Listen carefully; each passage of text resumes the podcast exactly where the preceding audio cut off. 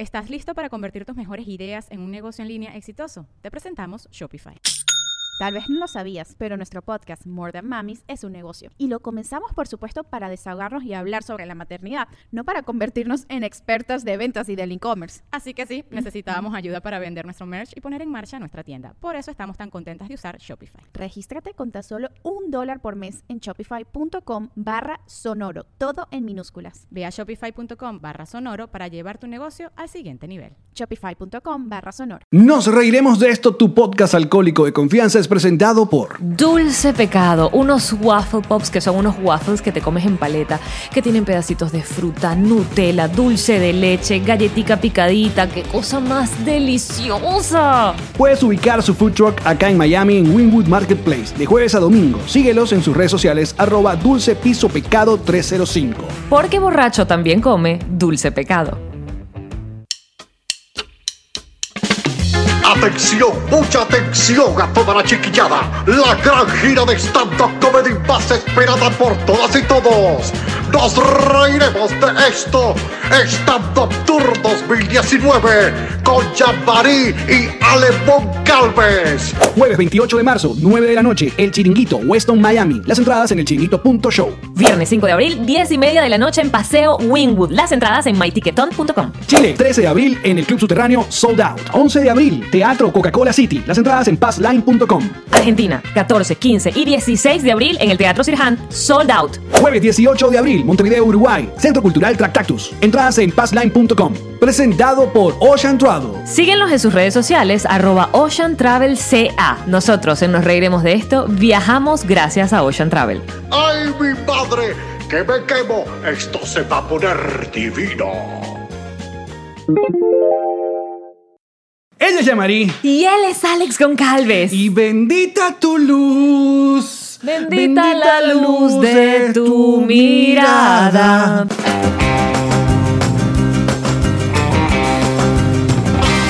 Nos reiremos de esto.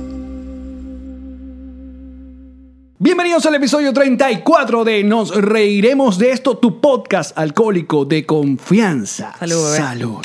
Ujú. Y aquí estamos, muchachos, como siempre, grabando directamente desde Jamboree Apartment en Elands, de vez en cuando estudios, en Miami, Florida, bajo la producción de Magira, la chica piso morada, la niña que te lleva a pasear por Disney y que es pana de Mickey y, oh, y la Cenicienta Y la sirenita, que es su favorita. también. Y bueno, qué momento. ¿Qué mo- Antes de que comencemos a, a destilar odio, por eso hay bastante whisky aquí en la mesa. Estén como preparados debe para ser. un podcast edición tres horas. Edición puro odio intenso. Te traje un regalito de Montreal, de Canadá. Sabes que Ay, estuve ¿qué allí. me, qué me trajiste? Estuve, estuve presenciando lo que no sabía si iba a presenciar, que fue el nacimiento de mi sobrino de Qué forma bonito, prematura. salud, Salud. muy bien. ¿Cómo Salud. se llama? Se llama Sebastián. Ah, no, se llama Prematiri. No, no sé. Qué feo. No, además que- Sebastián. Sebastián. Salud, Sebastián. Sebastián Bienvenido, bienvenido a este mundo. Vino antes de tiempo, así de tanto quería conocerlo. Bueno, porque, porque viví en Canadá. Si viviera que sí, no sé. No, no se enteró que en Canadá esa Tengo vaina acá. estaba bajo 20. Yo me hubiese quedado allá dentro un rato más. Calentito. Estuve seis días en Montreal y me deterioré. Se me jodieron las uñas, la piel, los labios. Yo dije, yo me quedo un mes en el invierno y, y me vuelvo una pasa. Pero entonces, además, como cuando no sabíamos el sexo de Sebas, le decíamos maplecito, porque era como lo que le estaba creciendo en el vientre a mi, a mi y cuñada. Canadá es famoso por, por sus mapas. Por el sirope de maple. Entonces te traje un regalo. ¿Qué me Alex. trajiste, por favor? A ver, por favor, para aquellas personas que estén, que no están viendo, que nos están escuchando en Apple Podcasts y en Spotify, que es, ya Marisa acaba de meter la mano por la pan y huele a. Un mini maple con la, con la hoja tradicional de, De maple. de maple, que es do- la bandera de Canadá. Y ah, olor No huele a maple. A totonis. Calentito, Gracias. te lo traje calentito desde. Montreal. No sabía dónde guardarlo que se ¿Tú- mantuviera ¿te tibio. imaginas que tu totona eh, Produjera maple. Produjera maple. María millonaria. Por favor. Que unas panquecas de desayuno. Van. Y Estoy lista, papi. ¿Cuántas quieres? así comenzamos. ya. ¿Qué South Park es fue esto? Total. Absolutamente. Mira, eh, como podrán escuchar, oye, queremos agradecer porque poco a poco vamos creciendo y se va juntando gente que le gusta el podcast y que nos apoya. Y es por eso que hoy le damos la bienvenida a nuestra gente de Dulce pecado. Dulce Pecado. Para aquellas personas que no estén viendo, esta gente nos mandó desde su food truck que queda acá en Winwood, que pueden ir al Marketplace, que es un lugar brutal. Pero no me botes las migajas en la mesa, por favor. Me acaba de dar un... La- Se me bajó la tensión. Porque. Ma, eh, límpiame la mesa, aspírala. Pero es Oreo. Trae a Pichu, que lo chupe, que chupe la mesa. No, ¿Dónde es? Oreo, se envenena. El No chocolate no es bueno para los perros. Bueno, para aquellas personas que no sepan, eh, estamos mostrando, son unos waffles que vienen con una paleta, como si fueran un helado, y bueno, lo, le ponen topping de crema. Yo quiero eh, probar este. Tiene chocolate, Nutella, tiene dulce de, de leche, tiene marshmallow, tiene fresa, y le mandamos un abrazo y gracias, muchachos, por confiar en nosotros. Ustedes, nuestros queridos eh, podcast videntes y oyentes, lo que pueden hacer para retribuirle ese cariño que nos dan es seguirlos en sus cuentas que ya anunciamos, ¿no? Que es Arroba dulce-pecado 305. muchísimas gracias, muchachos. Y obviamente también a nuestros queridos amigos de Ocean Travel que nos están llevando o están haciendo posible la gira hacia el sur, que como ya vieron, tenemos nueva función en Chile. Chile son 150 entradas nada más. Es el 11, es el día que llegamos. O sea, ese día. Mamao. el- mamao, pero con muchas ganas y hacemos ese show. Así que. esa ñelda. Muy bien, ese es el hashtag. Agota, ¿es, ¿Llena esa, mie- esa ñelda o agótanos esa ñelda? Cualquiera de las dos. Agótanos esa ñelda. Muy bien. Porque ¿Qué nos llénanos esa ñelda puede ser otra cosa. Sí, es muy feo. ¿De qué nos reiremos el día de hoy? Primero, bueno, estamos muy, muy, muy, muy eh, encantados de todo el cariño que recibimos el episodio pasado sobre que hablamos del feminismo. También nos, nos algo que no nos dimos cuenta ni llamarillo es que Tenemos yo- un toque. Tenemos un toque de que yo juntaba las letras que tenemos acá. Y yo las separo. no, al revés. Yo creo que las separaba yo y tú las juntabas. No sé cuál era. No, yo creo que yo la separo porque me da impresión que entre la R y la D hay un Hay espacio, espacio, y entre claro. la N no, entonces yo hago que lo tenga y tú se la- las vuelves a pegar. Y seguimos en búsqueda de la E. Muy- una gente me preguntó, pero si tú la compraste cuando hiciste conector, tú tenías la E. Y yo, no, justamente no, no estaba la E. Y justamente yo lo que hice fue conectar. O sea, se leía así. O sea, era como. Yo la E siempre ha faltado. Y no compré tampoco la O, sino que puse puras las consonantes y que se veía como conectar. Llegó el otro protagonista de este podcast, que es Hilan.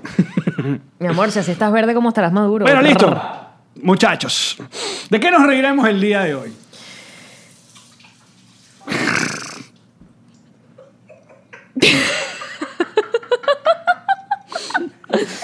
Bueno, Ilan está lavándose las manos. Ahorita se va a hacer un sándwich. Está llegando a su casa. Está llegando a su casa. Mira, eh, ¿qué, qué, qué duro ha sido para, para nuestro país estos últimos días? Eh, porque además con este apagón, ¿cuántas horas fueron? 100 horas de apagón. Todavía, todavía. sí, todavía hay estados de Venezuela que están sin luz. Qué duro fue porque nunca imaginamos que iba a durar tantísimo. O sea, siempre pensamos que era estos típicos apagones. De hecho, la gente ni lo reportaba al principio, porque típico que se va la luz y es que, bueno, van dos horas sin luz. Claro. Hasta que te das cuenta que es que es primero todo el país y luego es que están pasando horas sin anuncio de ningún tipo, sin ningún tipo de explicación. Eh, yo recuerdo haber visto un, una, un, tweet, no sé si era de Carauta Digital o uno de estos web de noticias donde colocaban con que se reportan fallas en estos estados. Y básicamente eran que sí, 23. Los 23 de estados. ¿Qué trata yo, coño? ¿Quién falta ahí? Que, que Amazonas tiene luz, para, supuestamente tiene luz Amazonas. tiene luz, que es como un estado propio. Entonces ahí fue que todo el mundo volteó y dijo, ok, dude, esto es, esto es serio. Y conforme avanzaron las horas, la angustia fue eh, creciendo muchísimo. Porque sabemos la capacidad de reacción, o por decirlo, la, capacidad de, inac- de- de inacción que tiene Vamos, la vamos a poner las cosas claras. O sea, porque entonces todos estos, estos izquierdosos de España y de, y de otros países de Latinoamérica, en mi país también se fue la luz durante un día. Primero, cállate la boca, marrano. Cállatela, cállatela para Eso, siempre. comencemos una vez, vámonos, ya lo vámonos. hemos dicho. Si no Listo. vives en Venezuela, Ajá, sí, por no favor. defiendas el régimen dictatorial chavista. Cállate la boca. Te la jeta, te la jeta. Pero dos, cuando se ha ido la luz, porque ocurren, porque los desastres naturales pueden ocurrir, los accidentes, los terremotos, los, la- los volcanes de lava, la- los, los huracanes, todo existe. Moxila existe. Ajá. ¿Qué pasa? Los gobiernos en ese momento tienen planes de contingencia, de emergencia, sacan a la Guardia Nacional a la calle, ponen agua, ponen eh, eh, primeros auxilios, ponen formas de comunicarse con radios satelitales, o sea, ayudan a la Exacto. población a sobrevivir el momento. Y van informando en la medida de lo posible y si se ven sobrepasados, pues eh, Piden piden, ayuda, ayuda. o la aceptan. o aceptan la ayuda del resto de, de los países que estén dispuestos. Exacto. Como, bueno, hashtag mierda, chavismo, vaina. Lo primero que salió es este, ya no, no le puede decir ni ministro, este tipo, Luis Mota, como ya ni qué coño, el creador de la iguana y bla, bla, bla, a decirnos que no, que esto es una falla, no sé en dónde, y esto en tres horas se resuelve. Imagínate tú, en tres horas, dijo. Porque jamás han reconocido el problema. Jamás han reconocido la magnitud de lo que existe. Nunca. Siempre le echan la culpa a alguien, a una iguana, a una que fue una vez, una ardilla, un otro animal. No, y ahorita hace poco dijo que fue una- un, un- un- un palo de guayabo, vaina así como que. Mientras eh, el psiquiatra loco eh, de, de mierda de. ¿Cómo se llama ese? Jorge Rodríguez. Jorge Rodríguez decía que era una, un hackeo intergaláctico. Sí, c- cibernético. Eh, Electromagnético. Electromagnético. Y, y- y Maduro dijo que bajaron unas naves y lanzaron unos rayos. Y todo esto al final para descubrir que el culpable fue un periodista, Luis Carlos Díaz, el que había armado de alguna forma desde su casa, Exacto, desde una MacBook. desde una MacBook que hace un programa, un podcast con su esposa Naki, pues él había logrado, ¿verdad?, este- desestabilizar todo el sistema eléctrico de todo un país. Así de chimba es la dictadura de Venezuela. Entonces, eh, aquí es donde está el asunto, porque lo, un- un- algo de semejante eh, eh, tamaño no solamente afecta a los que están en Venezuela, sino a todos los venezolanos que estamos fuera, porque todos tenemos familias, todos tenemos gente queridos, que ya que entonces nosotros nos volvemos en, en la fulana doble vida. O sea, una gente tiene que ir a una oficina, encargarse de unos papeles y tiene en la cabeza eh, que su mamá vive en un edificio de 12 pisos, que no puede subir agua, que no tiene luz, que se le, va a dañar, se le dañó lo que había en la nevera, que capaz ya no vuelva a llegar comida en cierto tiempo, que no hay puntos, que no hay, nadie tiene bolívares, que hay gente que está cobrando 11 dólares por bolsas de hielo y empieza marico esa vaina y uno dale, dale al Twitter y la gente no tiene cómo comunicarse, se paran en la autopista para buscar señal de celular porque Movistar se cayó, porque Digital se cayó, porque Movilnet ni te cuento. Entonces, mierda, es como una, es como una avalancha. Espérate, y que se cayó Facebook hoy, estamos grabando este programa. Bueno. Porque si hubiese caído en pleno apagón y uno dice también, pues quitaron las redes sociales, el chavismo Sí. lo logró. Instagram, hoy, hoy miércoles que estamos grabando, hoy es miércoles, ¿verdad? Sí. Siempre me confundo. también. hoy es miércoles, eh, estaba Instagram y Facebook y WhatsApp caído. Ese es el problema del monopolio, ¿te fijas? Mark Zuckerberg. O sea, Twitter, que es nuestro querido Twitter, anda tranquila en, en la mente. ¿no? Por eso les dijimos que se vayan para Twitter, bebés. Ahí estamos. Arroba nos reiremos. Gracias o no, gracias o no. Epa, y, y además uno, bueno, yo lo hago porque me da flojera aprenderme las claves, todas estas cosas que me dicen, todas las aplicaciones u otras conexiones que me dicen, eh, entrar con el usuario de Facebook, y yo que, Ajá. sí, dale, Ah, no puedo entrar en nada. Exacto. Estoy completamente inhabilitada porque todo es Facebook. Y yo que, ah, bueno. Bueno, entonces obviamente comienza todo el lobby eh, izquierdoso que, que apoya al comunismo a decir que los Estados Unidos lanzaron este ataque, que obviamente esto es un parte del golpe de Estado de Guaidó con, con sus aliados y Trump. Y eh, obviamente, todo esto viene de, de gente que no vive obviamente en Venezuela y... mm, Que no sabe que los Que apagones son regulares y constantes porque básicamente se robaron el dinero que era para arreglar el sistema eléctrico nacional. Ahí está. Que eso comenzó... Las turbinas del Guri, la cuestión, ¿no? Que comenzó cuando, después que Chávez tuvo la genial idea de, de- de hacer pública la, industria eléctrica, la volvió pública, convirtió eso en Tú hiciste un resumen muy bueno. Corpolec. Claro, porque estoy mamado de que venga gente sin memoria a, no, a olvidar que el culpable es el maldito de Hugo Chávez. De eso estoy mamado. Y de que ya comenzó esta desgracia que hemos sufrido. Hemos sufrido todos, incluso los malditos chavistas y los malditos guardias que salen a, caerle a plomo a la gente. Tienen que devolverse a su casa a oscuras, mientras los huevones que ellos defienden tienen su camión cisterna, tienen su planta eléctrica y ellos van a tomar agua del Guaire. Porque lo que hemos tenido en ¿qué? Cinco días. Es una vaina Seis. inhumana. Inhumana para todos, para todos, para todos, para todos. Lo que me lleva a mí a preguntarme qué carajo hacen los policías, los bolivarianos, apoyando el régimen. O sea, que de verdad que estás apoyando. No tienes. Si tuvieran privilegios, si ellos tuvieran algún tipo de privilegio, Alex, yo dijera, dale, está bien, tú por lo menos te ves. Pasan la misma roncha, las mismas calamidades, lo que acabas de describir, se devuelven para su casa oscura. Exacto. Después de haberle caído coñazo a unas viejitas y unas señoras. Después de y- y haber saqueado el Sambil de Maracaibo, porque claro, tú necesitabas ropa y zapatos nuevos para lucir en el, No, la- no, en no. la- el apagón. Esa gente que compró, que, que saqueó electrodomésticos para enchufarlos en tu culo. ah, tarado.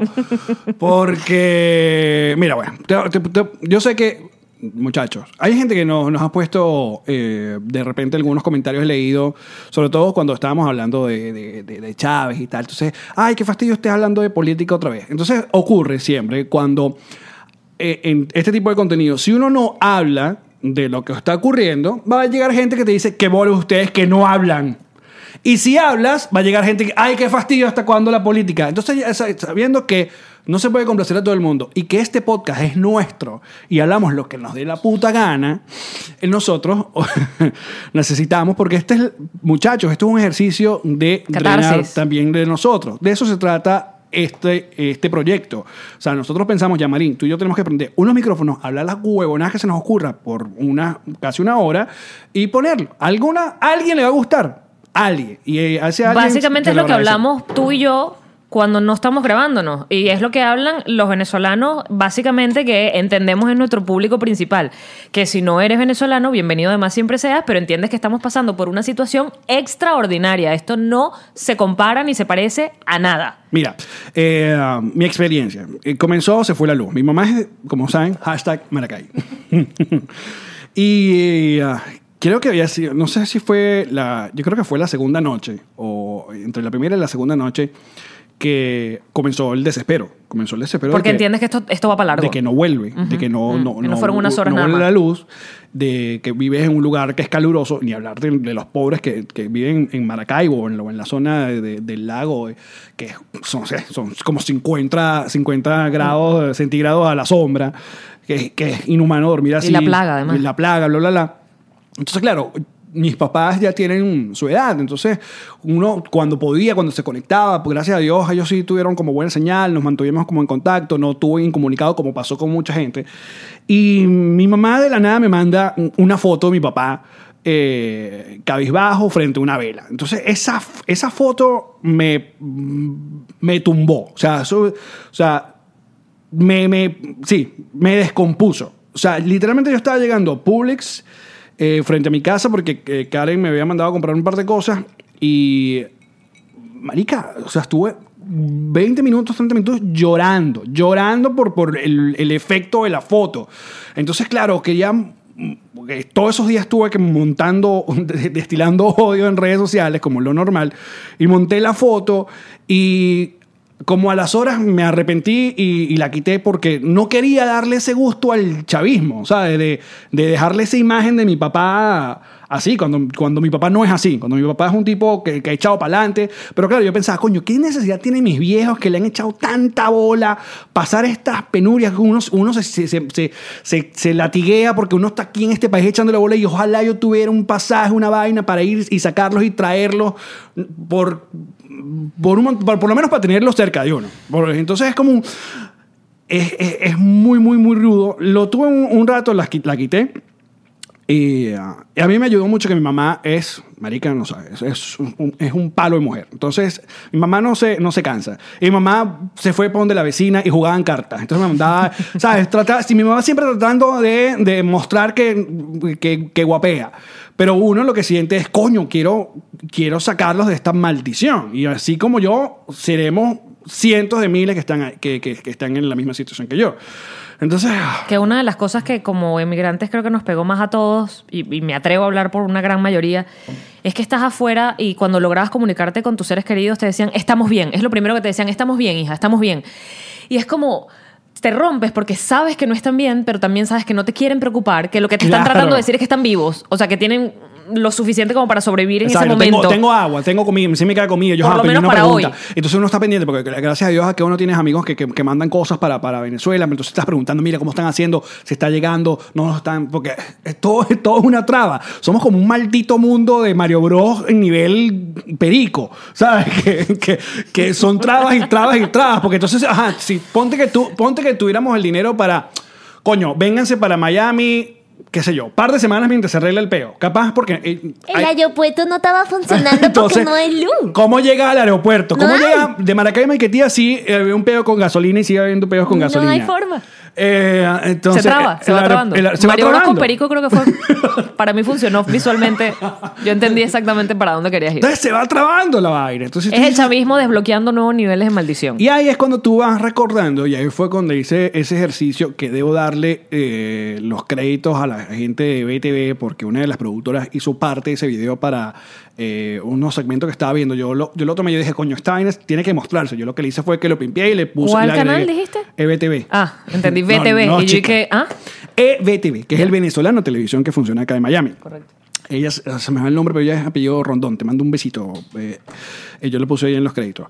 Y uh, a recordarle a la gente quiénes son los verdaderos culpables. Porque cuando Chávez inventa, cuando llegan las primeras emergencias que tuvimos, ¿te acuerdas que nos, hasta hubo un momento que nos, nos intentaron poner, si quieres pasa, papito, tranquilo, bienvenido, el paso es para Ilan, que está pasando verde, que bello. Guapo.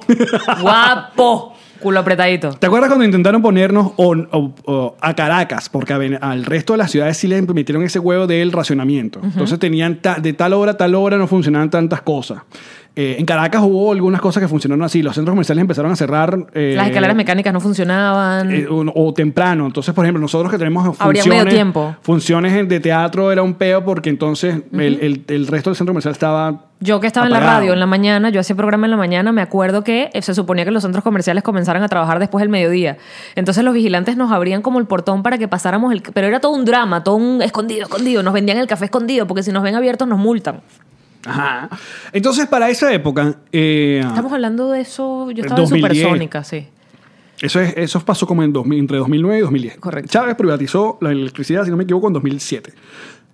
Entonces, en esa época lanzaron, eh, el gobierno empezó a buscar, eh, o hizo la licitación de contratos para buscar eh, gente que, le- que vendiera o equipos para repotenciar el sistema eléctrico de venezolano. Y ahí es donde nació la camada eh, infame de los bolichicos. ¿Puedes explicarles qué son los bolichicos? Por a favor. Porque están los boliburgueses y los bolichicos. Los boliburgueses, eh, eh, de hecho, no son los boliburgueses, porque los boliburgueses son la primera línea conectada Claro. con el gobierno, Ajá. familiares, amigos directos y gente que tiene como el chanchullo más inmediato cuando comienza el proceso chavista. Luego los bolichicos son los que tienen concesiones, empresas. Y en este caso en particular, porque eran unos chamos, literalmente, Sí, o eran que- unos veinteañeros, que Son- creo que la mayoría salieron de Barquisimeto, si, no, ma- si mal no recuerdo, algunos o los más famosos, que eran literalmente veinteañeros, 27 años, 28 años, carajos de, de- de buenas, de buenos colegios, o sea, no eran soldados, eran chamos que podían estudiar contigo, conmigo, clase media, vaina. Ellos inventaron unas empresas eh, donde fueron y compraron plantas eléctricas usadas eh, o, o qué sé yo, no de buena calidad, las revendieron con sobreprecio absurdo al gobierno bolivariano. millones de dólares por hicieron encima. ese chanchullo y esa gente se fue con esa plata, se gastaron una cantidad de plata absurda y, uh, y bueno, y obviamente la electricidad quedó en una mierda igual porque les vendieron aparatos que no sabían cómo funcionaban, que no funcionaban como debían, que no la instalaron, que la dejaron perder, etcétera, etcétera, etcétera. Que, le, que marico, lo esencial que es cortarle el monte de las torres donde pasa la electricidad hacia el resto del país, bla, bla, bla. Y uno de los más famosos es Alejandro Betancourt. Porque es lo más famoso porque eh, Este es el niño de los lentes. invirtió en una cadena de lentes que vendía Hawk- offline Hawkins. los Hawkers. Hawkers. Hawkers, que es española. Entonces, eh, donde, bueno, gente como Juan Pazurita es imagen de, de los lentes. El Eh, pendejo este que cría tigres en cautiverio para hacer el zoológico de contacto de famosos, el Black Jaguar, White Tiger. Por eso que han visto en estos días que los venezolanos van a las redes sociales a hacer un boicot. Hay un señor que está haciendo una vaina en Que se España. para sí, solito, él solito. Por frente favor, a la tienda, amigos una tienda que está, creo que es en, en Madrid. No sé. O que en Ha, Barcelona. como varios. Se para, se para con un letrero de decir esto, este, esta tienda está hecha con la sangre de los venezolanos. A mí lo que, lo que, dentro de todas las cosas, uno, yo pienso, es, muy humano, uno tratar de encontrarle la lógica a la crueldad, la lógica a lo terrible. Yo trato de encontrarle la lógica al proceso chavista. O sea, yo trato de entender, ok, tú querías robar. Todos los comunistas, todos estos carajos lo que quieren es ser los más ricos y los más famosos y los, los líderes y los exquisitos. Yo lo entiendo. Esa parte yo hasta allí la entiendo. Yo lo que no entiendo es por qué no podían robar e invertir lo que robaban como empresa privada dentro de Venezuela, para que ellos siguieran viviendo como unos payás, para que sus hijos siguieran, siguieran siendo unos principitos, que son principitos en el resto del mundo, que tienen establos, tienen empresas, tienen Que marcas de lentes. est- estudian en colegios- Estudian- ¿Por qué no hacías los mejores colegios para que tus hijos y los hijos de tus amigos estudiaran en esos colegios dentro de Venezuela? Las mejores universidades para que tus hijos y los hijos de tus amigos estudiaran allí. O sea, ¿por qué no querías usar el dinero que te robabas para demostrarle a tu pueblo, yo soy el líder, yo soy el rey de esta mierda? A lo Pablo Escobar. A, lo, a cualquiera de ellos, a lo cubano, a lo que tú quieras, todos ellos se quedaron haciendo su vaina adentro y viviendo bien. Pero hashtag el rencor, hashtag el revanchismo, O sea, ¿por qué te hashtag la mediocridad, hashtag... Este carajo, el de los lentes, estaba leyéndole, la, le sacaron un reportaje del país de España. Sí, porque el bicho es entrepreneur y... Tiene viñedos, tiene una isla, eh, un castillo, un castillo de no sé cuántos millones de euros. O sea, ¿por qué él no agarraba esos reales que se compró media España y se compró media Venezuela y la ponías a valer? O O sea, sea, que compré Margarita. Que hubieran comprado Margarita. y la vuelves una vaina alucinante. Y tú nos dices, mira, bro, yo le saqué esta plata al gobierno, coño, tengo burro de plata, se la saqué, pero ¿saben qué? Miren, coño, miren cómo iluminé toda la isla y miren lo que yo puedo hacer con esta plata. Turismo hay, de- lujo. Hay hospitales, ah, las las escuelas funcionan. Yo Turismo de lujo. Exacto. Y ahí entonces tú empiezas la competencia de, bueno, que, que venezolano puede acceder a lo que tú me estás ofreciendo. Pero, ¿por qué no se gastaban esos reales que se robaban? O sea, es lo que yo no logro entender.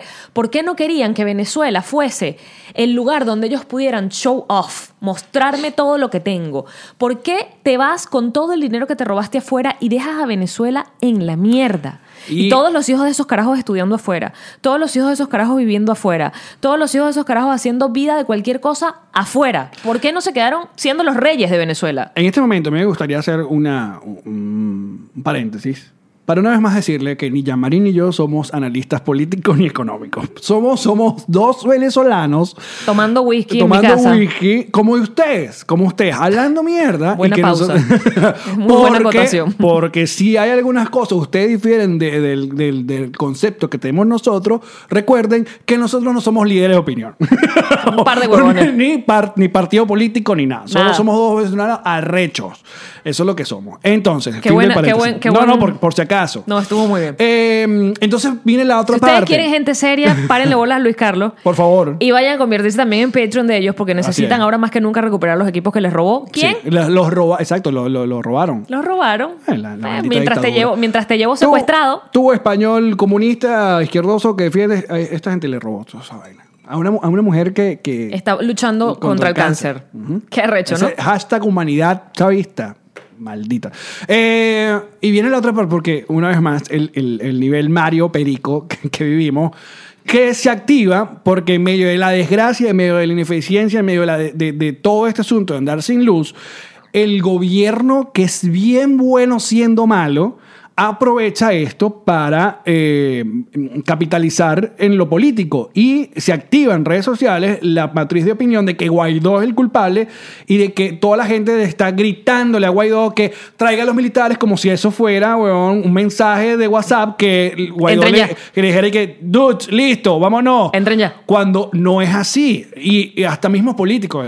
vimos a María Corina gritándole en redes sociales. Vimos a otra gente que ya, que el 187, que no sé qué tal. Entonces tú dices, coño, nosotros también. O sea, si fuera por nosotros, yo, coño, ya terminen de mandar el portaaviones y listo. Sepan además que yo sé que no nos están escuchando porque si usted es un comunistoide europeo o de Latinoamérica, usted está haciendo mejores cosas con su vida. Los mexicanos en moda. Sí, y los Argentino, argentinos no están on fire. Sí, sí, sí. Yo sé que ustedes no están parándole bolas a este podcast, pero en serio, eh, se me olvidó lo que iba a decir. Salud. Salud por mi capacidad de dispersión. Marico, ¿estabas hablando de qué? Eh, De Guaidó. De Guaidó, del 187, de los militares, de los marines, la vaina de Sí, que ustedes se preocupan mucho de, Ay, van a intervenir a Venezuela. Ay, el petróleo de Venezuela, ¿qué van a hacer? Se lo van a adobar. Se van a adobar todo el petróleo. que se lo queden, se lo han robado igual, mira cómo está el país. No, no nos importa, no nos importa. Que, ¿Cuál es la moneda de cambio que tenemos que dar para que nos intervengan? No nos importa porque estamos en la mierda. O sea, cuando tú ves a un ser humano muriéndose, tú le dices, sí, bueno, mira, te voy a ayudar, pero te voy a quitar, no sé, las medias, porque los zapatos ya te los robaron. Dude, lo que tú quieras, pero sálvame la vida. Y ahí es donde viene la otra parte que es la más triste de todas, que es las personas que han perdido la vida, niños recién nacidos perdiendo la vida por esto. O sea, el video Alex. de la señora llevando a su hija de 19 años Desnutrida, muerta de que, desnutrición. que pesaba 10 kilos. La- o, sea, Huesito. o sea, no hay manera, no hay manera. ¿Y sabes qué? O sea, ¿Sabes qué me- qué me- Es una vaina que te sobrepasa, o sea, te paraliza. Tú que estás en Santiago de Chile agarrando el, el- el transporte para ir para trabajo, aquella persona que esté en España saliendo del, del Delhi donde esté trabajando. O sea, uno ve esa vaina, más allá de las personas que obviamente están en Venezuela sufriendo eso, es por eso digo que esto nos, nos- todo. Y después a ti el jefe te dice y te, ajá, mira lo que me estás dando, tú te, no sabes cómo, porque te jodió. te, Ah, te- ah, sí, te rompió. te rompió. Hay, gracias a Dios, sí, he leído de, de- de empresas, jefes, que le- hasta los venezolanos dieron como, ¿Sí? si, quieres, si quieres, tómate un break. Geniales. Eh, porque bueno, entienden, Gracias. no son todos, ojalá sean todos, pero entienden que, que capaz no es familia tuya, pero... dude, Alex, yo estaba en un hospital, eh, la, la salud en Canadá es gratuita. Yo, de verdad, mm, yo fui a clínicas toda mi vida en Venezuela, en Caracas, y, y yo nunca vi nada como lo que yo estaba viendo en Montreal. O sea, el nivel de todo, en, tecnología, en cuidados, en atención, en servicio, en, en todo, en todo, y es gratuito. Y mientras yo estaba allí, en ese momento todavía Sebas estaba dentro de, de- de mi cuñada, pero delicado, con todos los monitores pegados a cada rato, sabes, chequeando cómo estaban los latidos del corazón, porque mi cuñada había perdido líquido, tenía ya una semana que había perdido eh, líquido, entonces el bebé estaba con muy poquito y había que estar monitoreándolo muy seguido o constantemente para saber si todavía podía permanecer adentro, porque cada día en un bebecito de esas semanas es súper valioso para que se le terminen de desarrollar los pulmones y tal. Ok. Y yo veía los videos de los bebecitos en, eh, dándoles respiración, ¿sabes? Sí, manual. sí, manual. Y, y, claro, y mi cuñada también los veía, ¿sabes? Porque ella está acostada en una cama 24 por 24 porque no se podía parar ni para hacer pipí. Y está en redes sociales. Y está en redes sociales viendo y no nos hablábamos, solo nos mirábamos y yo, te lo digo y se me, ¿sabes? Son bebés. Sí, sí, sí. O sea, yo estoy viendo cómo mi cuñada y cómo Sebas salió adelante porque la salud del país donde ellos eligieron emigrar los protege y los cuida y los valora y, les da todo. Y mientras tanto, en mi país, si ella hubiese tenido la misma situación en Venezuela, y es esa sensación de culpa y al mismo tiempo agradecimiento y al mismo tiempo no culpa, porque yo no soy culpable de lo que está pasando, pero sentir que, que ella haya emigrado fue lo mejor que les pasó. Porque si Sebastián hubiese decidido, eh, eh, hubiese sido concebido en Venezuela y hubiese tratado de nacer en Venezuela, no lo logra. Porque hasta capaz en la misma clínica No lo privada. logra, no, porque no hay luz, no lo logra. O porque la gente en Venezuela, por mucho, porque obviamente los apagones no son nuevos, pero la gente no, tiene, no está preparada para dos, tres, cuatro, cinco días sin luz. Las, las- las cadenas Una- de las planta, vacunas, claro. las cadenas del frío que, que conservan los medicamentos y las vacunas y la quimioterapia, todo eso se jodió. Y no estás hablando de una, de una zona, no estás hablando de una, de una parte, de un, algún lugar, estás hablando de un país Sí. entero. O sea, no es que, bueno, voy, voy a dar luz a Valencia, porque todo. Un país entero, todo. un país entero. Se jodió todo lo que había en un país entero, sin hablar de, por supuesto, la comida, pero estás hablando de medicamentos, de, de diálisis, de la gente que, bueno, no sé cuánta gente que se estaba dializando también falleció porque es que no pudieron seguir, porque las máquinas no pueden funcionar sin electricidad. Mientras tanto, el ministro de la dictadura, mm, Padrino López, salía diciendo que no hay nada. eh, no hay nada que reportar. No, hasta ahora todo el país está bien. Eh, yo ya tomé, yo tomé una decisión de hace rato de no ni siquiera escucharlo, ni, ni verlo. A mí me encantó Maduro hablando por el walkie-talkie, que después algún Ah, sí. chavista me corrigió. Era ¿Qué un tal? teléfono satelital, métete tu corrección por el ano. Eh, hablando por walkie-talkie como un video de los bebés cuando hablan por teléfono. Sí. Ada, ta, ta, ta, patata, ada, No dice nada y no se lo dice a nadie. No, los venezolanos en una muestra cívica, en una muestra de colaboración. ¿De qué me estás hablando? Has tenido Mira, que sacar a la pero- guardia, la muestra cívica eres Exacto. tú como Va- va- gobierno. Vamos a hacer, vamos a hacer un ejercicio. vamos a hacer un ejercicio para un poco calmar esto. Eh, de, Sácame del foso. de cómo hubiera ocurrido esto en un país normal. Porque sé que no todos los países, no todos los países están, están iguales, no todos los países tienen la misma capacidad de reacción. Sobre todo Latinoamérica es un lugar medio gris. Hay países que tienen sus cosas, hay otros que no tanto. O sea, esto hubiera ocurrido en capaz en El Salvador y capaz pasa el mismo rollo porque no están igual de preparados que, qué sé yo, un México o un Brasil. o un Chile. Porque Chile, Chile está Chile está preparado porque Tope de bueno, línea. siempre tiene Cuando coño, tuvieron el terremoto este que fue bastante trágico hace unos cuantos años atrás, dos días después esta gente ya Claro, que, no, que capaz nosotros no hemos estado allá y capaz no... eh, Tienen todos los mecanismos activados. Entonces, por los ejemplo, topos en- de en- México enseguida yendo Sí. a, a ayudar a la gente en el, en- debajo de los escombros. En un país normal, primero se decreta estado de emergencia. Por de supuesto. una, para empezar, como decretó eh, el presidente encargado Guaidó. Eh, segundo, el, el presidente, eh, no el. Porque yo ya ni sé qué coño es el, el mamagüevo. Dictador, de- no, del otro, del otro, de- del Jorge Rodríguez, que es. No sé. Mierda, ya ni sé qué coño es. Entonces, es el mismo Maduro el que nos debería dar parte. Junto al ministro encargado, que el ministro parece ser que no tuitea desde, no sé, de carnavales, una vaina así. Eh, el presidente lo hubiéramos querido ver y que hubiéramos querido que nos mostraran en cámara, porque eso es lo que quería todo el país ver. Ok, señores, esto acá, este es el panel del Guri, porque aquí es donde se creó la falla. Hasta el sol de hoy no nos han mostrado nada. Fue Luis Carlos. Eh, es verdad, coño, siempre me olvidé que Fue fue, Luis Carlos. Carlos. maldito Luis Carlos.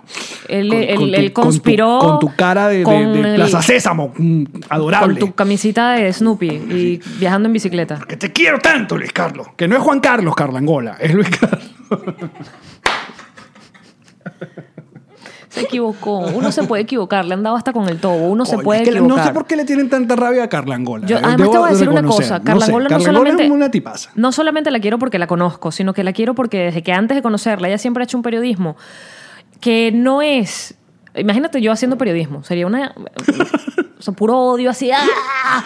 Ella siempre tiene, y además tiene una forma muy didáctica de darte la noticia, porque de nuevo, muchas veces tú no te estás enterando, la noticia pasa tan rápido que tú no te estás enterando de si yo entrevisto a, no sé, el embajador, no sé qué tal de la ONU, él me va, entonces ella te dice, esta persona es la encargada de decirnos que ta, ta, ta, los pasos que se van a tomar. O sea, siempre hace como una especie de resumen didáctico de a quién está entrevistando, por qué es importante esa entrevista, por qué es importante lo que esa persona diga, porque esa es otra, que uno dice, sí, todo el mundo rechaza contundentemente lo que... Pero ella siempre dice, este es más importante.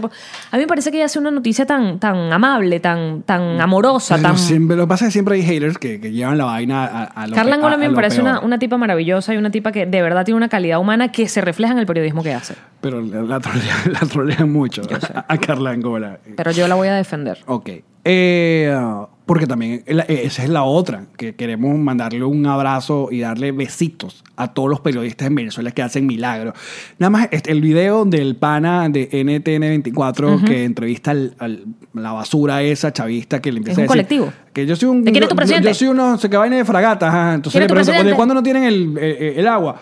Bueno, aquí la gente está tranquila. Mira, compadito, eh, ¿cuál es tu presidente? No, yo estudio el periodista. O sea, y la- y- pero qué sabroso fue que la misma, el mismo pueblo, la misma gente en su cara le dijera la vaina. sí, porque él entrevistaba a la gente, aprovechaba de no hablar con el tipo y entrevistaba a la gente. Porque eso es lo que se merecen esos, esos desgraciados. Eh, Pero bueno, de videos, no sé, hay cantidad. Hemos visto cantidad de cosas.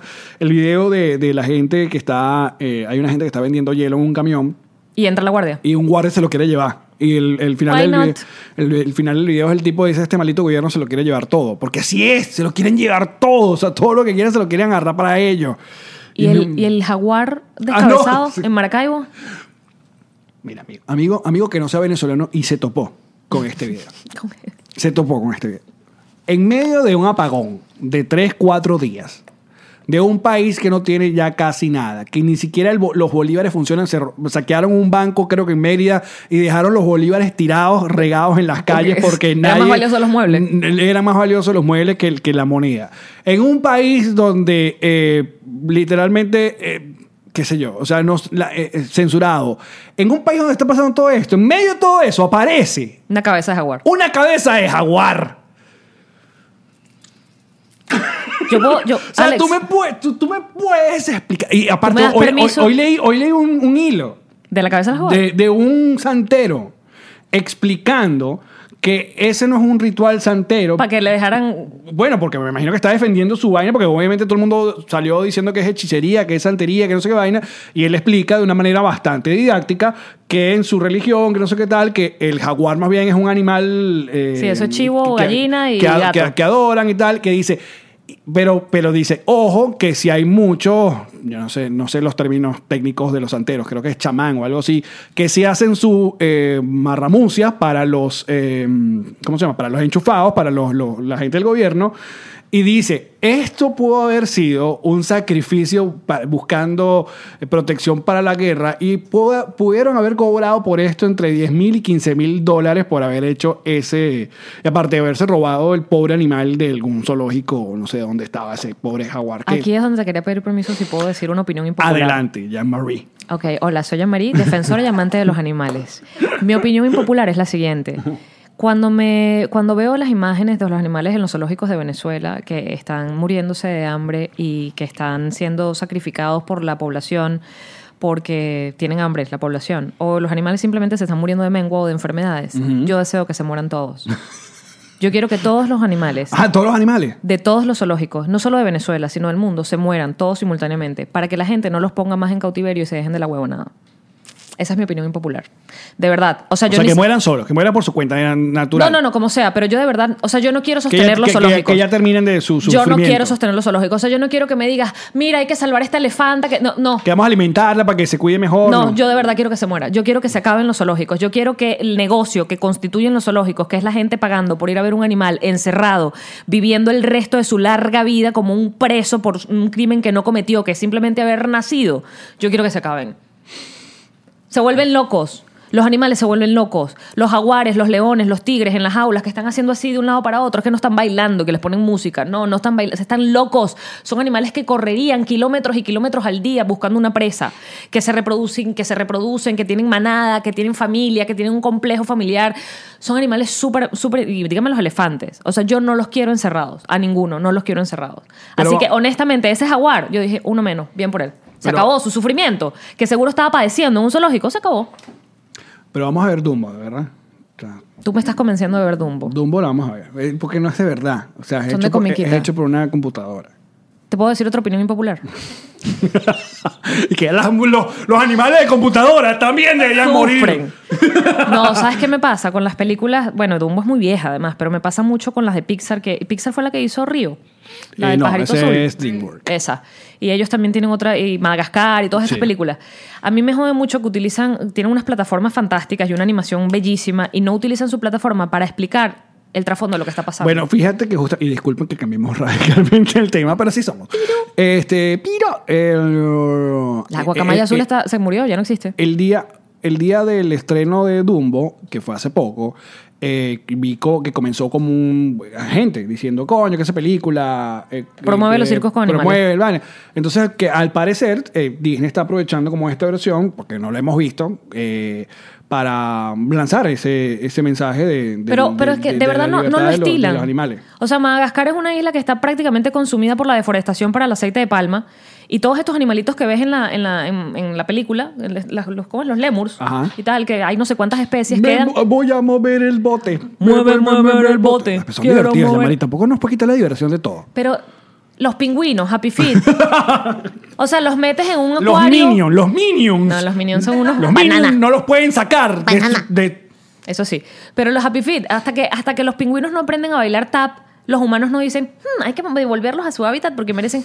Marico, no, nunca los debiste haber sacado de su hábitat, está desesperado. Y te lo muestran, en la película te lo muestran, que cuando hacen que están pidiendo auxilio. Entonces, los animales en las películas no pueden salir más nunca. Sí, yo sí pienso que deben salir, pero pienso que tiene que haber un mensaje. O sea, cuando yo salí de Río, de la película El pájaro azul, que Ajá. está extinto, está extinto, solamente hay un- unos huevones en Arabia que tienen. Ajá. O en- pero, en, en- Ri- pero en Río no, no, no hablan de justamente de ese tema. No, Del- mi amor. del- del- en Río, ese pájaro que fue sacado horriblemente de su hábitat natural, y eso sí te lo muestran, Ajá, que él Canadá y se se lo acostumbra revuelven tanto para- a su mamá que él solo quiere vivir en cautiverio. Y él, toda la película está buscando volver con su mamá. Claro. Yo salí y no de allí. quiere Y no quiere reproducirse porque no sabe, no no, quiere- entiende. él no y quiere ser no libre. puede volar porque se le olvidó cómo volar. De esa película los niños, porque yo salí, era una función infantil, los niños decían, mami, yo quiero un lorito. porque le dijiste que Pero los o sea, como, loritos como está extinto, compraban un loro y lo pintaban de azul en temperado.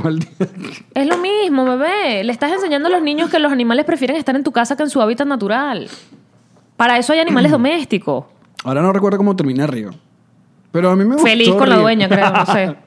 no, creo que es libre. Volando con la jeva. Es libre. Sí. Ya, Se va y vuelve. Ya Marino se- no recuerda esa vaina. quedarse con Claro. la dueña, pero los demás Pero están libres. son libres. Sí. Los demás que no existen están extintos. Ya María está libre. La guacamaya azul Río no existe. está libre. Mi sobrino, mi otro sobrino se llama Río. Cada vez que hablan de- del pájaro, yo pienso en mi sobrino Río. Niño guapísimo, bello, gordo, Este episodio, precioso, este episodio lleva tanta sustancia, ya tanta, tanta, tanta de. de como- No, pero es que si seguíamos con el nivel de odio que íbamos, Alex, yo no sé dónde íbamos a terminar. No, no, necesitamos, porque hoy, capaz lancemos este programa hoy jueves, hoy- y ya haya pasado otra desgracia terrible, porque así vamos, de desgracia en desgracia, y uno va acumulando, va Yo- acumulando. yo solo acumulando, necesito- Y nos vamos dañando la cabeza, y es una vaina que tú dices. Entonces tú dices, ok, me voy a despegar de las redes. Entonces, pero te despegas un rato. Y peor. Y peor. Cuando entras o sea, te esa sorprende. angustia, acostarte a dormir. Yo no puedo, hasta que eh, no dijeron, porque entonces el día de ayer tuvieron el, el tiré en coge, que sí soltaron a Luis Carlos. No, todavía no lo han soltado. Entonces, hasta que no vi ese muchacho salir del carro y yo, coño, ok, voy a descansar, porque uno, primero porque uno lo conoce.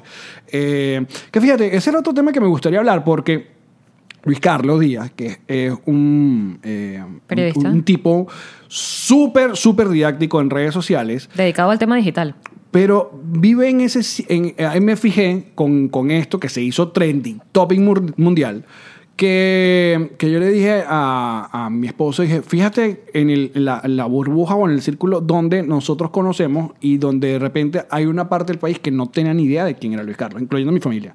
En el chat de mi familia, hashtag Maracay, que no usan Twitter, eh, ahora vea de rojo, Ilan. Ah, Guapo. es como Navidad. Modelando la colección verano, invierno, o no sé qué coño. Pero empecé a leer mucha gente que decía que no sabía Luis Carlos. Y está en todo su derecho, que no sepan quién es quién. O sea, eh, por- porque nosotros asumimos que como lo conoce nuestro círculo y los principales periodistas y tal, y porque Diosdado se inventó este cuento de picándole los videos y la vaina de que era el culpable, pero hay buena parte de la población que capaz ni se enteró de la noticia porque no tiene redes sociales, porque no llega hasta allá y ni saben quién es.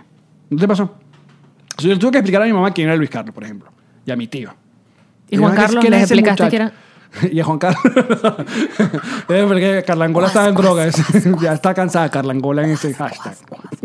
Ahora, fíjate, pero ahí tú piensas que sabes que Twitter está debatiéndose a ver si te da la opción de editar. Ella debió haber borrado ese tweet o debió haber editado ese tweet o debió haberlo dejado así. Lo que pasa es que creo que capaz lo borró, lo borró pero Ya era too late. el tren del mame, sí. El, el- el trollcito lo agarró, le hizo capture y vámonos. Bueno, porque siempre- Eso fue lo que pasó, por si acaso no se han enterado del chiste. Eso, el de Carlangola puso obviamente su, su tradicional tweet de Informativo. de informativo y en el hashtag liberen a, a Luis Carlos se confundió y puso liberen a Juan Carlos. De hecho, Luis Carlos apenas salió hoy, tuiteó, desde la cuenta ¿Quién de su Juan esposa Carlos? y puso hola, soy Luis Carlos como Lilian y después la- el segundo tweet fue ¿quién es Juan Carlos? Lo que- amo tanto. Es genial, es genial en todo momento. y ahí está, para que una vez más les repito, que esta gente siendo mala es bien buena. Esto fue calculado y certero, ese golpe que nos, nos dio, porque por, por un rato cambió... Completamente. Que, que- que eso es lo que busca hacer la dictadura. Cambió el, el mensaje en las redes sociales, donde estábamos todos hablando de la explosión que hubo en el transformador en, en, en- en Concresa, que hablando de, de las desgracias de los hospitales, tal. De repente va, esta gente sabía que Luis Carlos es algo, alguien muy importante en las redes sociales y ¡pum! pasó inmediato. Y con razón, obviamente, todo el mundo se abocó a estar y fijarse nada más en este tema. Y no es que se descuidó lo que estaba pasando, pero esas son las Pero maneras ¿tú de. estás claro que todo esto ocurrió mientras la comisión de Bachelet de la Ah, ONU sí. estaba en nuestro país investigando porque necesitan, al parecer, más información sobre los ataques a los derechos humanos y la, la violación a los derechos humanos y la dictadura que se vive en Venezuela. O sea, me parece que es interesante la forma en la que Maduro y su gente se cagan en la madre de todos los demás. Y eso debería ser evaluado por la señora Bachelet. Por favor, señora Bachelet. Usted debería, por favor, encargarse de darse cuenta que se están lavando el forro. No, nosotros dijimos que este episodio iba a ser largo. Pero esos son 47 minutos con la publicidad o sin la publicidad. Sin la publicidad. Ah, mira. No importa, pero dijimos que iba a ser más largo Sí, necesitamos drenar, muchachos. Era el episodio de Drenex. Y lo estamos haciendo. O sea, de verdad es, una dictadura, ya, des- desenmascarada, sin problema. O sea, tú no metes preso a periodistas así. Entonces, además, el tipo no puede hablar de su caso. No. No solamente que lo meten preso, sino que lo das- desaparecen desde las 5 de la Sí, tarde. no informas nada. Hasta las. ¿Cuándo apareció el. Cuatro de la mañana fue cuando a le hicieron- No, al- al- el Sebin. Que fue a hacer el allanamiento a la casa. No, vale, fue como a la. a las madrugada. 11 de la noche, no, no. Fue como a las 12 de la noche, algo así. Que aparecieron en la casa de, de, de la esposa. ¿No? fue por ahí, fue en la madrugada. Ok. Aparece porque así actúa, por si acaso quieren saber cómo actúa la, dictadura, actúan siempre de madrugada. Van a la casa con el esposado, a su esposa que está combatiendo un cáncer. eh, les roban todo, les roban joyas, les roban dinero, les roban equipos. Y la amenazan de paso. Y no, eh, y a él. le dicen. A él le dicen también. O sea, para, para llevarlo hasta allá Al lo tienen psicoterror, amenazado. el psicoterror El le dicen que, tu- que su esposo está en el hospital militar. ¿Cómo una- vas a jugar con es- eso? No, son- ¿Cómo vas a jugar con eso? De verdad. Es que no tienen límite. El límite lo pasaron hace años. Hace años. O sea, de verdad, no tienen límite. No lo tienen. A mí me tiene obstinada. Y ahí es cuando, cada vez que sale alguien a proponer, pero las partes deberían un encuentro y un diálogo. y tú dices, pero No, el diálogo- una caravana de huevo desde aquí hasta Valle de la Pascua. Métanse el diálogo en supositorio cada uno de los que lo piensan. De verdad. No vale la pena. O sea, no tiene sentido. No dialogas mira, con el asesino, no algo. dialoga. Ay, señor asesino, vamos a hablar un momento. Usted podría, por favor, matarme, pero de una manera más sutil, porque es que cuando usted me, me amenaza como me va a matar así. No, Sí, por favor. Eh, Ilan está sentado aquí detrás. Y yo, yo sé que Ilan tiene pero una- un nivel de odio eh, que, que está, que nos está transmitiendo, de hecho, por Wi-Fi. Está vestido, está vestido con una camisa deportiva, es más o menos naranja, pero tira rojo. En cámara va a ver rojo. Ahora, pero si vamos para, para ir por lo menos poniéndoles unos, qué sé yo, algunos pañitos o alguna mano en el hombro a los que nos están escuchando. De alguna manera en Venezuela, que sé que muchos, oye, nos escribieron, bueno, pasé, lo- apenas llegó la luz, lo que hice fue verlos ustedes porque necesitaba eh, ver algo distinto. Eso fue en el episodio pasado, con este no. que mira, nos salió, Sírvanse un whisky, nos salió bebés. de carambola. Para aquellas personas que estén fuera del país angustiados, algunas personas todavía no se han comunicado con sus familiares, las cosas siguen bastante feas en Maracaibo, eh, Mérida, eh, la luz sigue yendo y viniendo. Hoy tuvimos una noticia terrible de nuestros amigos Trasnocho Cultural, que era un lugar, es un lugar maravilloso. Cerró sus puertas indefinidamente porque la, su principal fuente de luz era este transformador que estalló eh, y que, que, ya habían, y- y- que ya habían reducido también el trabajo porque cómo iban a presentar claro. espectáculos y cómo los iban a cobrar. Entonces, poco a poco, porque eh, seguimos viendo el desarrollo de, de los acontecimientos, porque bueno, vamos a ver, eh, uno ve, por ejemplo, los saqueos y tú dices, ah, bueno, te saquearon tu panadería que era de tu esquina, la saquearon. Vamos a ver en cuánto tiempo ese señor, si es que le da la vida para volver a reponer lo que le dañaron, porque no solamente es que van y le roban la comida, sino que le, le rompen neveras, le quitan equipos. Eso en nuestro país para que lo vuelva, para que vuelva a funcionar en esta situación no va a ocurrir, entonces tú te vas a quedar sin la panadería y ahí es un, y hay un señor que, bueno, hasta gente que es quitándose la vida eh, por, por, por este tipo de desgracia. Entonces, estoy tratando de llegarle al punto donde podemos dar como un, yo no, no lo vi. como un lugar. Yo no vi la luz ahí, no la vi. Yo Yo- si yo me estaba yendo como más al fondo, al fondo, y yo, coño, ¿qué dónde? me perdiste, yo me deprimí más. No, yo creo que sí. hay. Déjame meterme este traguito fondo blanco. Eh, No nos reiremos de Tosi. ¿Cuándo? yo espero. ¿Hasta cuándo? ¿Qué más tiene que pasar? ¿Qué más tiene que pasar a nuestro país, a nuestra gente? ¿Qué más? ¿Qué más necesitan? ¿Qué pase? ¿Cuánto más? O sea, yo, yo, a ver, yo lo sé, porque es así. Yo sé que esto se va a terminar. Yo sé que Maduro va a salir de allí y además, según todas las muestras que está dando, que por cierto lo viste en la cadena esta que dio, está, está, está periqueado, está jalado. Hace como un, y mueve las manos y, y respira y se mueve así, está como, está jalado. Porque está jalado. gordote. No, no, pero está jalado. Está Pues está gordote, gordo, le pero cuesta está sobre gordo, está jalado. Está, está llevándolo con, con- ¿Tú dices que- Sí, sí, está jaladísimo. Yo, de hecho, vi muchos comentarios de gente que se jala y que decía, mira lo que está haciendo con las manos y tal. Eh, pero yo sé que él, él va a salir de allí y estoy segura que no va a salir de una forma eh, Sí, no bonita. no se va a bonito. No, no, yo no creo ni siquiera que vaya preso. Eso lo sé. Pero ¿cuándo? O sea, mi angustia es qué más tiene que pasar para que eso ocurra. Ok, y mm, yo creo que tú y yo estamos de acuerdo y el equipo que nosotros seguimos eh, confiando en el plan de Juan Guaidó. Absolutamente, absolutamente. O sea, Moléstele a quien le moleste. Hasta este momento yo no siento que, que- que Guaidó ha traicionado ninguna de las cosas que ha dicho. Que de pronto sí se perdió en el camino la intención de que, o sea, sí, nos engañamos todos creyendo que la intervención extranjera iba a ser una vaina inmediata. Tipo, si no entra la ayuda extranjera, que la ayuda humanitaria, fue más o menos como entendimos que iba a ser la dinámica. Ok, pero también hay que entender que hay como unos pasos. Pero espérate, nos podemos estar equivocando y de pronto dentro de una semana decimos nos equivocamos. No pasa nada. Yo siento que yo en este proceso me mm, he acertado y he pelado infinita cantidad de veces. Van 20 años. Yo no soy adivina, yo no soy Nostradamus, yo no soy. Exacto. Y, y sin endos- endiosarlo. O sea, para mí, él es un funcionario público que... Que está bueno, arriesgando su vida. Que está en este peo con Pudiera no nosotros. estar haciendo un coño. Poco a poco, lo que pasa es que ¿A quién querían ver ayer? Ramos Ayub. Sí. Pero en medio de todo esto, entiendo que uno se desespere. Yo, mi recomendación es cuando vayan a las redes sociales a gritar, una vez más siempre le decimos, piensen bien, cálmense en vez antes de soltar cualquier cosa en redes sociales. Eso siempre, en internet, siempre lo recuerda. Eso es algo que quiero que sepan. Volverá. Volverá en algún momento. Sí, y se lo van a recordar. Es un boomerang. Así como cuando los madridistas dijeron, no, no necesitamos a Cristiano Ronaldo. Bueno, mamacuevos. Ahora se tienen que mamar que Cristiano metió en... Ok, me fui, me fui, me fui. No, dale, papi, dale. Este es tu podcast. Este es tu podcast. Yo hablé de los animales, dale con el fútbol, ¿ves? ¿Qué pasa? Entonces, en el, el internet siempre recuerda. eh, sé que es muy fácil y pasa, es muy volátil, está en, en la punta de tus dedos cualquier vaina que vayan a decir.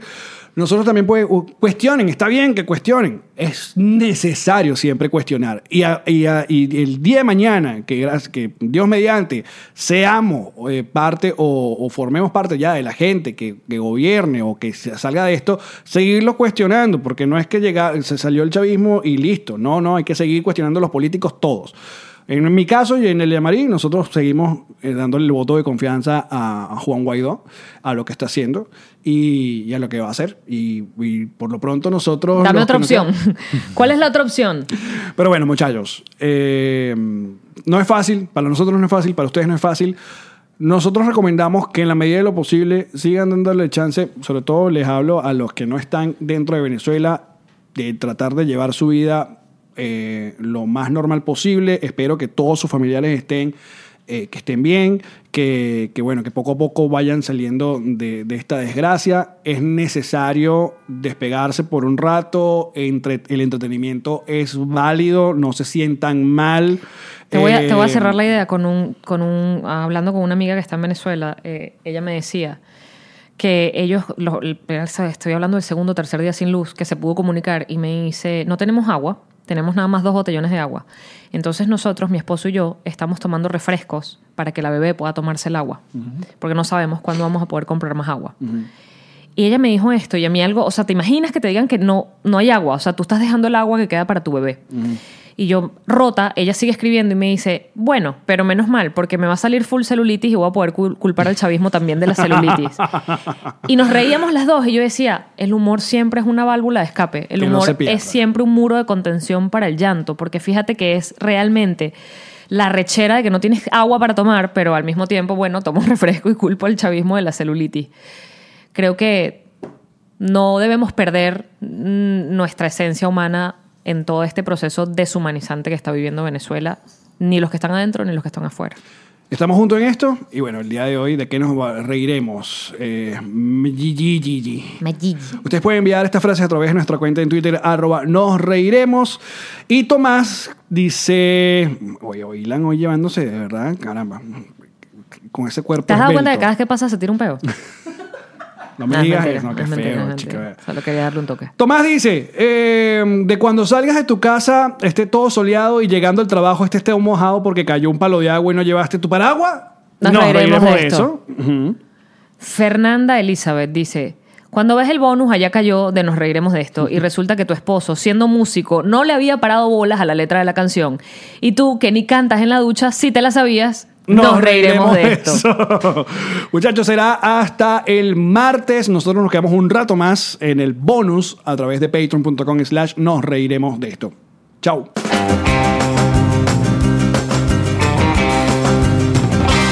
Nos reiremos de esto.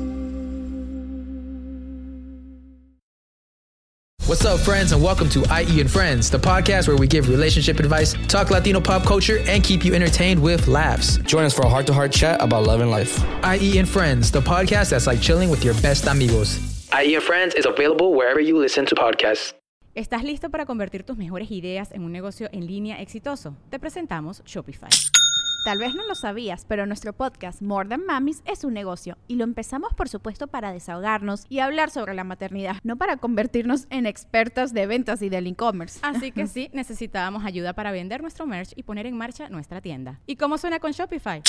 Llegó otra venta. Shopify es la plataforma de comercio que está revolucionando millones de negocios en todo el mundo. Ya seas un emprendedor desde tu casa o desde donde sea, Shopify es la única herramienta que necesitas para iniciar, administrar y hacer crecer tu negocio sin dificultades. Con Shopify puedo gestionar pedidos, envíos y pagos desde cualquier lugar, brindándote toda la información y estadísticas de tus ventas al detalle. Regístrate para un periodo de prueba con tan solo un dólar al mes en shopify.com barra sonoro, todo en minúsculas. Ve a shopify.com barra sonoro para llevar tu negocio al siguiente nivel. Shopify.com barra sonoro.